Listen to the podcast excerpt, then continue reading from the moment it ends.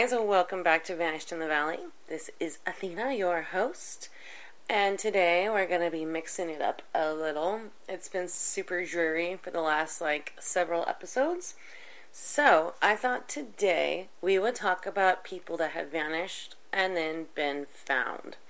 And the reason we're doing that is because last week I had put up on it was I think it was the Instagram, I'm not sure about the Facebook but it was a girl, she's like 13 years old, and she went missing out of Oakland. Her name is Kenice Fox, and her story is I guess they were new to Oakland, and she left her house and disappeared. Had no phone, no money, no means to do anything.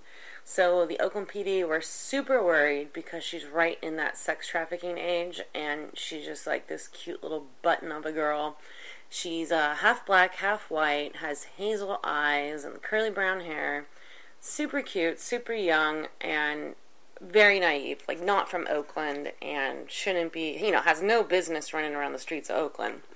So, apparently, an AC transit person, like the bus drivers of Oakland, uh, she got on a bus and they recognized her. So the police were called, and thankfully, she was returned to her mom.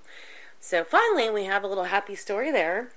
But I wanted to tell you guys some stories, a couple stories today, about other people that have gone missing in California and reappeared.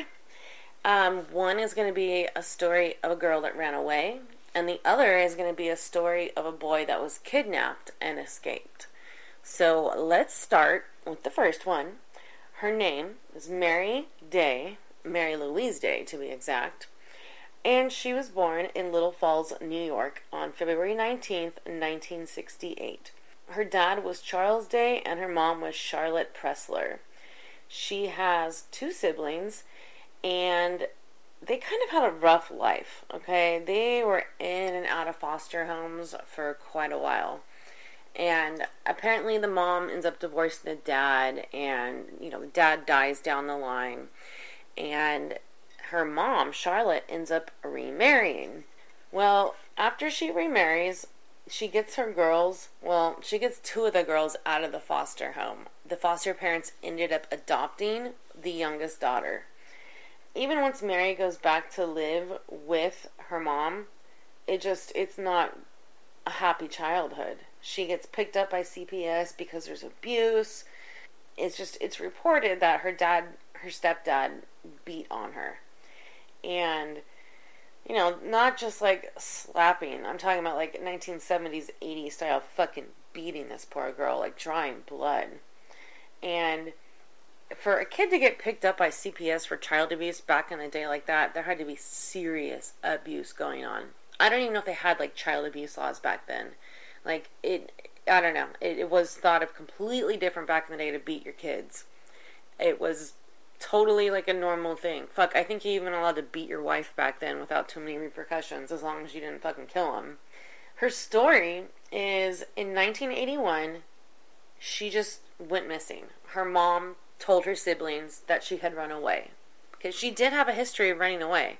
And right there should have been like, you know, a signal that something was really bad.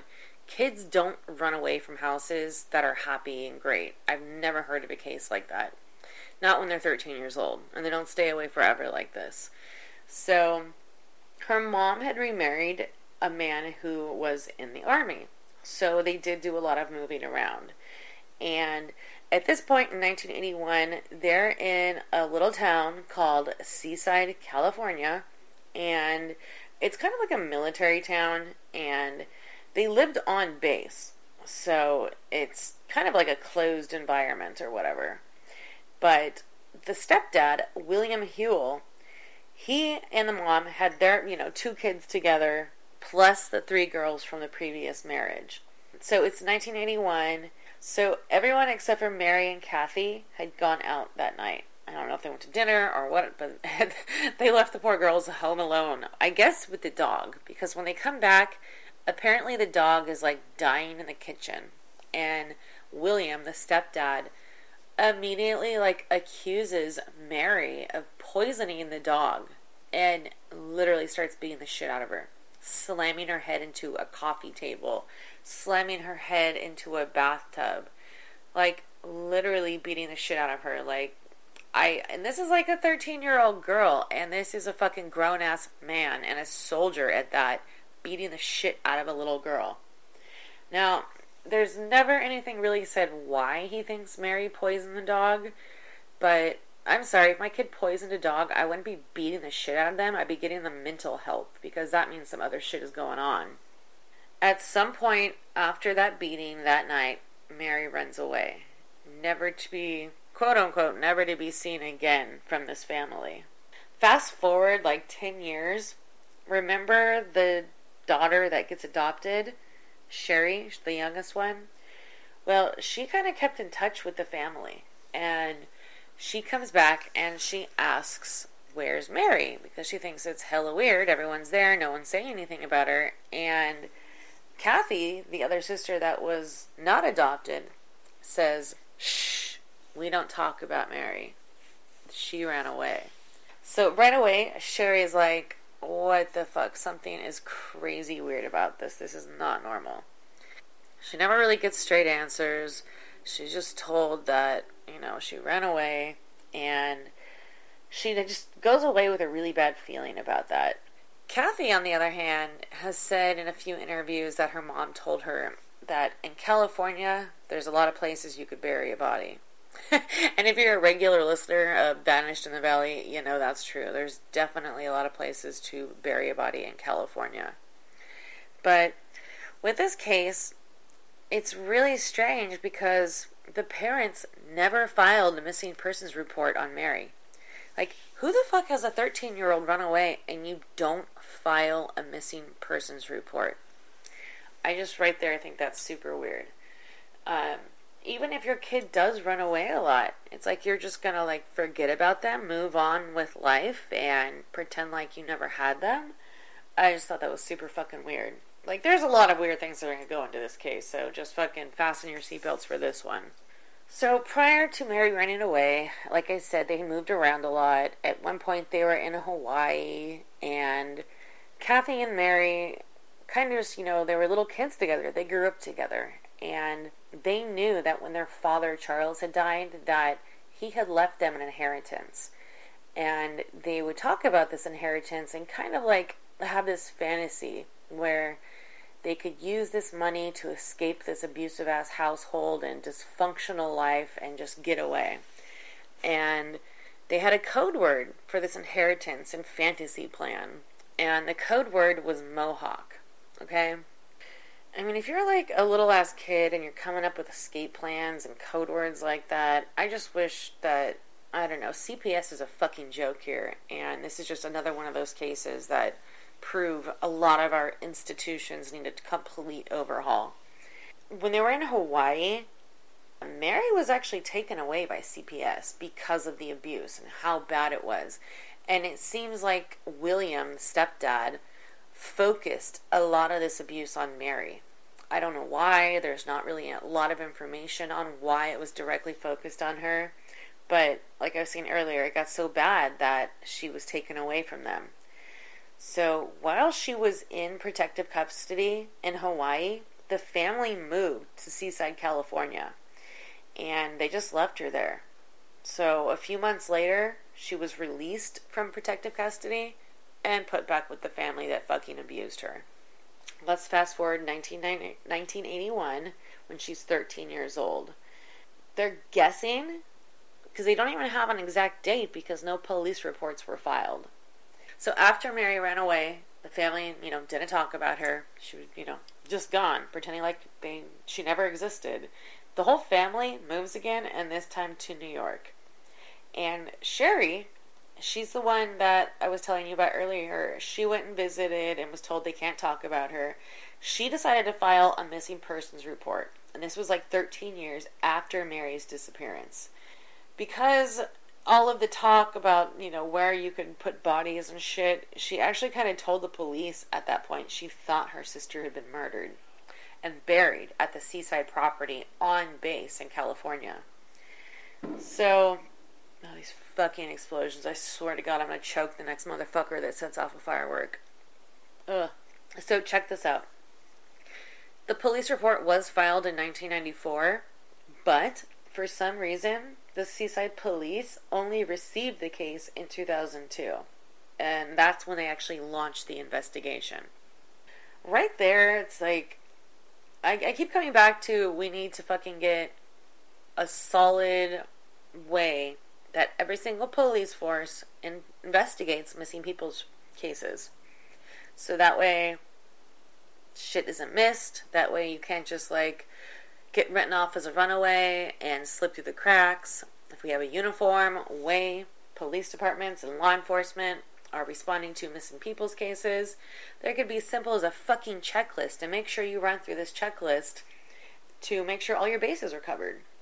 Because in this investigation, and even the, det- the detectives have said that, looking back on the investigation, so many times different things slipped through the cracks and information was lost and missed and you know i think this case could have been resolved a lot faster if but you know if we had this uniform way of going about missing persons cases i swear to fucking god i'm going to get this petition together one of these days when i have a minute so the detectives go to the house where Mary went missing from, the one in Seaside on the base, that um, military base or army base or whatever. And they actually brought Kathy with them. And Kathy was actually able to like point them to this little area in the backyard where William, the stepdad, had always told them not to play. So everybody, of course, thought that was hella suspicious. They're thinking, okay, is there a dead body there? So the seaside police actually brought in cadaver dogs. And not one, not two, but four cadaver dogs hit on this same spot in this corner where the kids were told they are not allowed to play. And as we all know, cadaver dogs react to the scent of human decomposition. So, I don't know, at some point, at some time, there was a dead body there. So the police start digging, and lo and behold, they come across a kid's shoe and it was Keds brand. And I fucking hell remember Keds. I used to rock the Keds back in like the 90s all the time. They were what's up. I don't even know if they make them anymore. But they were like the signature cool kid shoe. Everybody had them. So they find this one shoe and they just dig and they're digging and digging and they never come across a body. So one of the handlers are like, Our dogs don't miss. There had to have been a body here at some point and it's been moved. So the seaside detectives at this point start thinking that Mary was buried there, but I don't know, William must have dug her up or something and brought her to the next house. They decide they gotta track down these fucking parents. Because who the fuck has a kid go missing and doesn't report it and now they also have dogs hitting on decomp in a backyard where they used to live. So they're kind of thinking this is going to be a homicide investigation, not so much a missing persons investigation. So they track down Charlotte and William in Kansas at this point. And Charlotte agreed to do a police interview. There's actually a video of it online. And she seems pretty calm. Uh, she doesn't like you know act nervous or you know do anything hella crazy in the interview. I watched it today. She like walks in and the first thing she says is, "You guys don't have any whips or chains, do you?" I'm like, "What the fuck? Who says that one?" I don't know. I just thought that was kind of weird, but whatever. So the police are questioning her, and she tells them repeatedly, like over and over, over that Mary had run away. And when they ask her why she never tried to find her, she literally says, if she's dead, she's dead. I'm like, not even fucking with you. You can look at this interview and see this woman say that. And I'm like, you fucking cold hearted bitch. If she's dead, she's dead. Who says that about their 13 year old daughter? Well, this bitch does, obviously. The police also interview William. I didn't see like the video of this, but I did read it. And he just kind of like goes over that last night where the dog was dying. And he says, you know, Mary poisoned the dog and he just like saw red. He describes it as a demon inside of him beat her and could have killed her. He didn't kill her, but a demon inside of him could have killed her. The police basically take this kind of as a confession and they don't arrest him or anything I think they just are like, what the fuck did this guy just say? What he what? What's going on here? A demon inside him could have killed him. William tells the police that the dog's dying on the kitchen floor. He sees fucking red and just starts beating the shit out of her. He says that he like hit her in the chest. Um, he didn't kill her or anything, but he does remember hitting her in the chest, and his hand may have slipped up to her throat. And the detectives are like, "What the fuck? Who hits a girl like that in the chest? This is a grown ass man." And they straight up ask him, "Did you kill her that night?" And He's like, No, I didn't kill her. But Charlotte does say I was possessed by a demon that night. So maybe the demon killed her, but I didn't kill her. But the demon definitely could have killed her. So they leave it at that. The detectives leave that, you know, situation. I guess maybe to go think about it, stew on it. I don't know. Because some of the people totally disagreed with that move. Other people in the police department were like, why didn't you arrest him? And that was basically an admission. But the lead detective was like, no, I don't feel like we have enough evidence at this point, so let's keep a digging. So at this point, they can't find any trace of her. There's literally like no hits on her social. She's never had a job. She never went to school. She's not on welfare. She hasn't, yeah, no hospital records, nothing. They're just like, we don't know what to do at this point. And I guess it was like, I've read some places it was seven months, other places nine months. But the lead detective that is on the case gets a call, and a patrol officer is like, Are you sitting down? And the detective's like, Yeah, what's going on? He's like, You're never going to believe this, but we found Mary Day. There was a traffic stop in Phoenix, Arizona because a truck had stolen license plates. And when the cops asked for ID, the woman handed over an ID and it was Mary Louise Day. So, with this information, they're completely in disbelief. They think either it's an imposter, it's anything other than the actual Mary Day, because this is 22 years later, guys, and suddenly she just pops up nine months into a murder investigation. So, their wheels are a turning. And and by the way, the detectives' names are Detective Britannia and Steve Cerconi. Both the detective, or one of the detectives, call her. It's Steve Cerconi. And he's talking to her, and she is saying she is the Mary Day, the 13 year old that ran away. She has certain vivid memories of her childhood and other memories that are just kind of gone or blacked out which I think is totally consistent with somebody that has led a hugely traumatic childhood, getting beaten and having their head slammed into things. So both the detectives are super skeptical and they order DNA tests. They think that, you know, none of this shit's going to come back positive and we can finally prove this is an imposter and get back to the homicide investigation. Well, it turns out the DNA tests prove that this woman this they call her Phoenix Mary. Phoenix Mary is the daughter of Charlotte, and they're fucking astounded. They were not expecting this outcome at all. There's actually there's a there's the interviews are were recorded, so if you want, you can go on the internet and actually listen to the interviews. And what I noticed, and actually the detectives noticed too, is she has this like not necessarily a southern accent, but it's definitely a strange accent. It's not a California accent at all. And, you know, Mary was brought up in California. They're kind of thrown off by that. And they start t- talking to different, like, I guess, linguistics professors. And they listen to the recording, and the professors are saying that would have taken like nine or ten years to develop this type of an accent. And Mary claims that, you know, she'd only been in the South a couple of years. So there, there's no explanation on why she has this type of a fucking this dialect or this accent, whatever you want to call it. After the DNA match was done, the police did decide to close the case. And Sherry and Mary decide to move to North Carolina and live together. But once they move in, Sherry has like some super doubts that this is her sister Mary.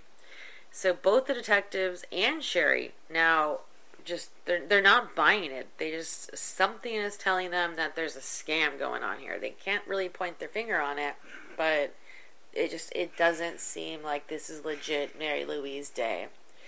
So Mary ends up moving out after about a year of living with her sister, and these detectives, you know, the case may be closed, but in their mind they're thinking that this is this is some hogwash, okay? There's some bullshit going on in this case. So he, Detective Cerconi, ends up hiring a retired homicide detective, Mark Clark, to look into it. And at this point, Mark Clark goes into it thinking that there was a murder committed and Phoenix Mary is an imposter. He starts investigating it, and in 2017, Mary is diagnosed with cancer, and she actually doesn't have very long to live. And these detectives decide they really need to get to the bottom of this case and solve it before she is gone forever.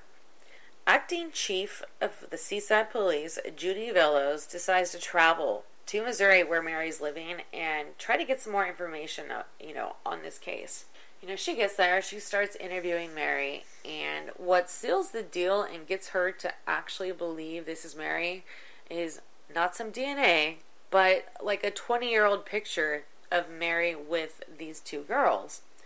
And what the story is on that, I guess a year after Mary ran away, a woman ended up taking her in. And she stayed with this woman um, and her two daughters for about a year and just lived. And one of the family members happened to take a picture of this time when they were all together.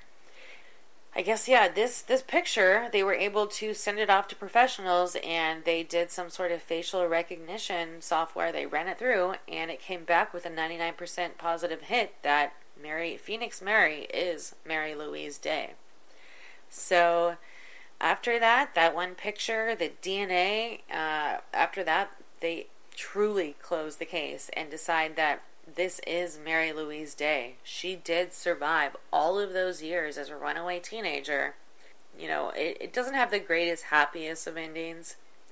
You know, it's not like she reconnected with her family and it was all happy days after that. Not at all. But it's just, you know, that's just to show that sometimes weird shit does happen and people survive against all odds, and a 13 year old girl can hitch- hitchhike her way across the country and survive it does sound like Mary had a hard life to begin with. And after she ran away, it didn't seem like it got much easier.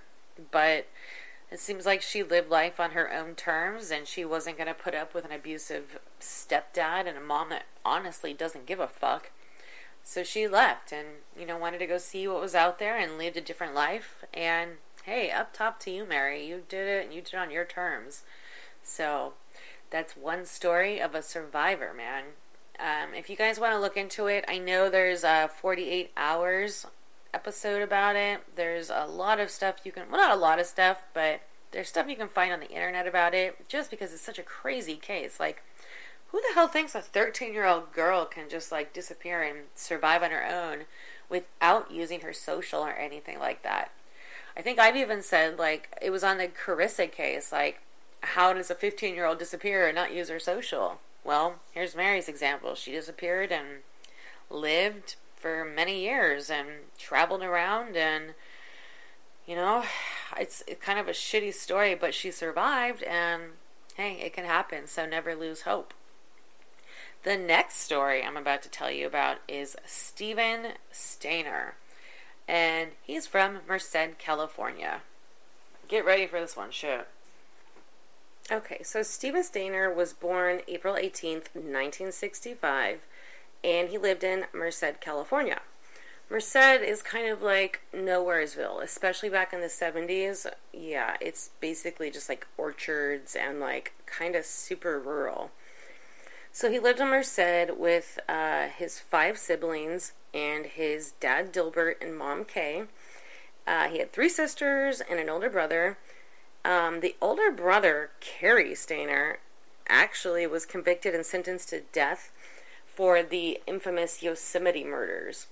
Um, yeah, he's a serial killer, piece of shit rapist, and if you ever want to be super creeped out, look up Cary Stayner. It was a huge case in California back in like 1999. It was I don't know if it was like a huge national story, but yeah, it was fucking terrible and is a disgusting human. And I think he's just sitting on death row because California, like, yeah, you can get sentenced to death row, but it's not like they're actually ever going to carry it out. So I think he's probably sitting in San Quentin or something. But anyway, back to back to Stephen. So December fourth, nineteen seventy two, he's on his way home, and so Ervin Edward Murphy approaches him with all this gospel paperwork, asking if he thought if his mom would make a donation to a church. And Stephen, being, you know, the cute little seven year old he was, is like, yeah, sure. I think my mom would make a donation. So he convinces him to get into this car. They say he, they're going to drive him to his house so this, his mom can make this donation to the church. And gets into the car, and Kenneth Parnell is driving. And he is already at this point a convicted pedophile. Um, he had been working at a resort in Yosemite National Park, and the guy, the Ervin Edward guy, has everywhere I read, he's described as kind of simple and kind of having like a low IQ or being slow. So it sounds like he wasn't like actively trying to kidnap this kid. It sounds like he was manipulated into kidnapping him by Parnell. So once Stephen's in the car with Parnell, he is driven to Yosemite. Oh, it's so horrible. He basically gets there and that night he's put in a cabin located actually only a few hundred feet from his grand grandfather's residence.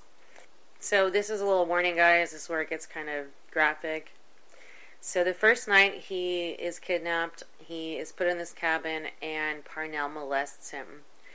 And 13 days later, he begins raping Stephen.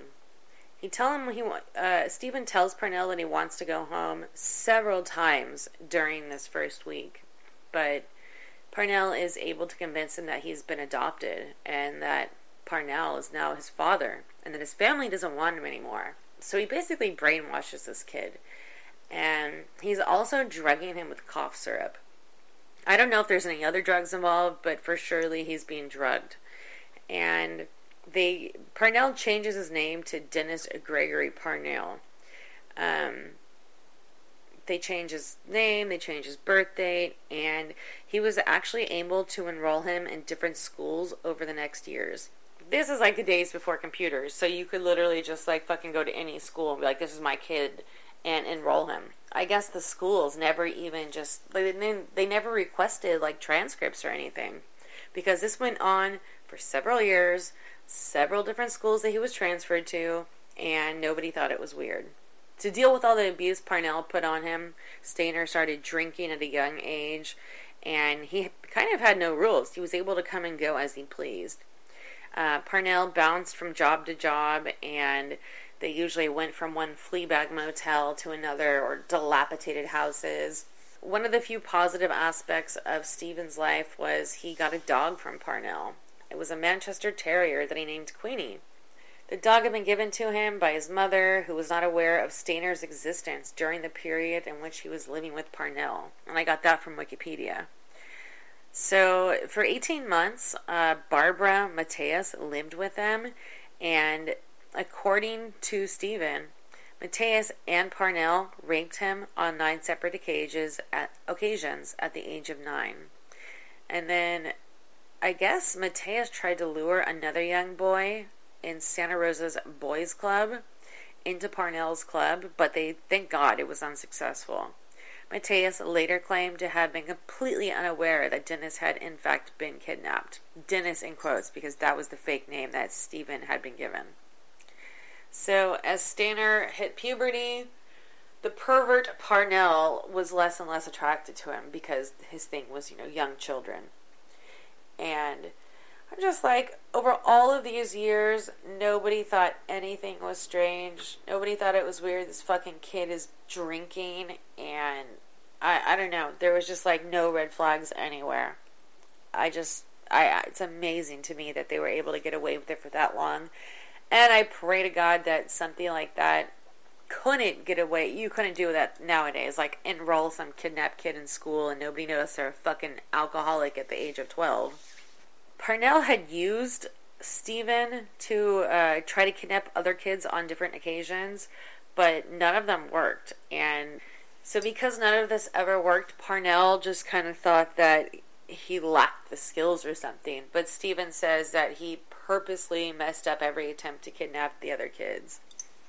So, because Parnell couldn't get his kicks off now on somebody that was not, you know, Steven's no longer prepubescent, on February 14th, 1980, Parnell and a friend of Steven's named Randall Sean Poorman kidnapped five year old Timothy White, and that was in Ukiah. I guess Steven saw how upset the boy was. He hatched a plan to get the boy back to his parents. So, on March 1st, 1980, this is two weeks later, uh, White Parnell was away for the night. Stayner grabbed White, the little boy, and they hitchhiked back to Ukiah. But they were unable to locate where the boy lived. And they went to the police station and asked for help. Police officers spotted and detained both of them, and Stayner immediately identified White and revealed his own true identity. By daybreak on March 2nd, this is 1980, they arrested the fucking pervert and put him in jail. And you guys check this out. He only gets seven years. And they don't do any charges for the sexual abuse because they said they couldn't like prove it or some bullshit like that. They reunited both of the kids with their families. I'm just like blown away that uh, the prosecutor says it was outside the statute of limitations, but I'm sh- uh, come on he said, uh, okay, if it's outside the statute of limitations, why couldn't they charge him with the rapes that happened before he left? Like, you know, I'm sure, you know, what is it, like seven years or something? That would be going on the assumption that he was only raped the first year that he had him. So, the prosecutor and Merced dropped the ball. And we see, we see this a lot with kidnapping and sexual abuse cases where either the person's not charged or they are charged and they're just giving these ridiculously short sentences. Steven goes back to his family, and of course, they're all super happy to see him. It's reported that in school, Steven was hella bullied. They used to call him, okay, watch out, guys, I'm about to make some slurs here. They would call him a faggot. They would make all types of horrible, just like gay slurs because it had come out in the media that he'd been sexually assaulted by Parnell. And even with all this bullying, he seemed to have a pretty happy outlook and he got a girlfriend. He did help on a couple of movies about his life, so he had a little bit of money, but his mother would never allow him to go to counseling or any type of therapy, so he never really got to professionally deal with all the abuse that was inflicted upon him. And he dealt with it by drinking. He, you know, he ends up getting married, he has a couple of kids but it's just I don't know. He married 17-year-old Judy Edmondson and he worked with different child abduction groups and he would try to teach people about personal safety and he would give interviews. He did become a Mormon just before his death and when he did die on September 16th, 1989, he was working at a pizza shop and living in Merced he sustained a fatal head injury when he was on his way home from work. 500 people attended his funeral, and Timothy White, you know, the one he rescued, he was a pallbearer bearer at this funeral. So, I mean, that story, like, yeah, Steven was rescued and he came back to his family. He just, he had to go through untold horror and abuse to get home. And it just, look at the human spirit. He survived all of that. He came back, he dealt with all these asshole kids that just relentlessly bullied him about being homosexual, even though he wasn't. God, to be a, a, a kid in the 80s in Merced, fuck my life. I don't know, man. The the pervert that took him, uh, Parnell, he ends up getting arrested. I remember this too. This wasn't too long ago. He gets arrested for trying to take another kid not too long ago. Thank God it was unsuccessful, and he goes to prison, and he did die there. So it's like, when are these people in the justice system going to realize that the child predators, they don't fucking change. They don't stop. And it's like some nasty ass shit in their mind that is a compulsion to sexually abuse children. So hopefully, sometime our justice system will start recognizing that and actually protect children and stop protecting these perpetrators. But I don't know. I just wanted to show you guys. Sometimes people do come back and they can be gone for seven years, ten years, twenty years, like Mary, and then suddenly just pop up against all odds. So hopefully that will happen with Vanessa. And speaking of Vanessa, it was reported that other remains have been found by the area where they found the remains of Gregory Wedel-Morales. They haven't identified these other remains yet, so we are waiting to hear from the military about that. So I don't know, guys. There's still hope Vanessa may be out there. And these are just two examples. There are so many other ones, like Elizabeth Smart. That's the one that just comes off the top of my head. Amanda Berry, all those girls that were in that Ohio pervert's dungeon.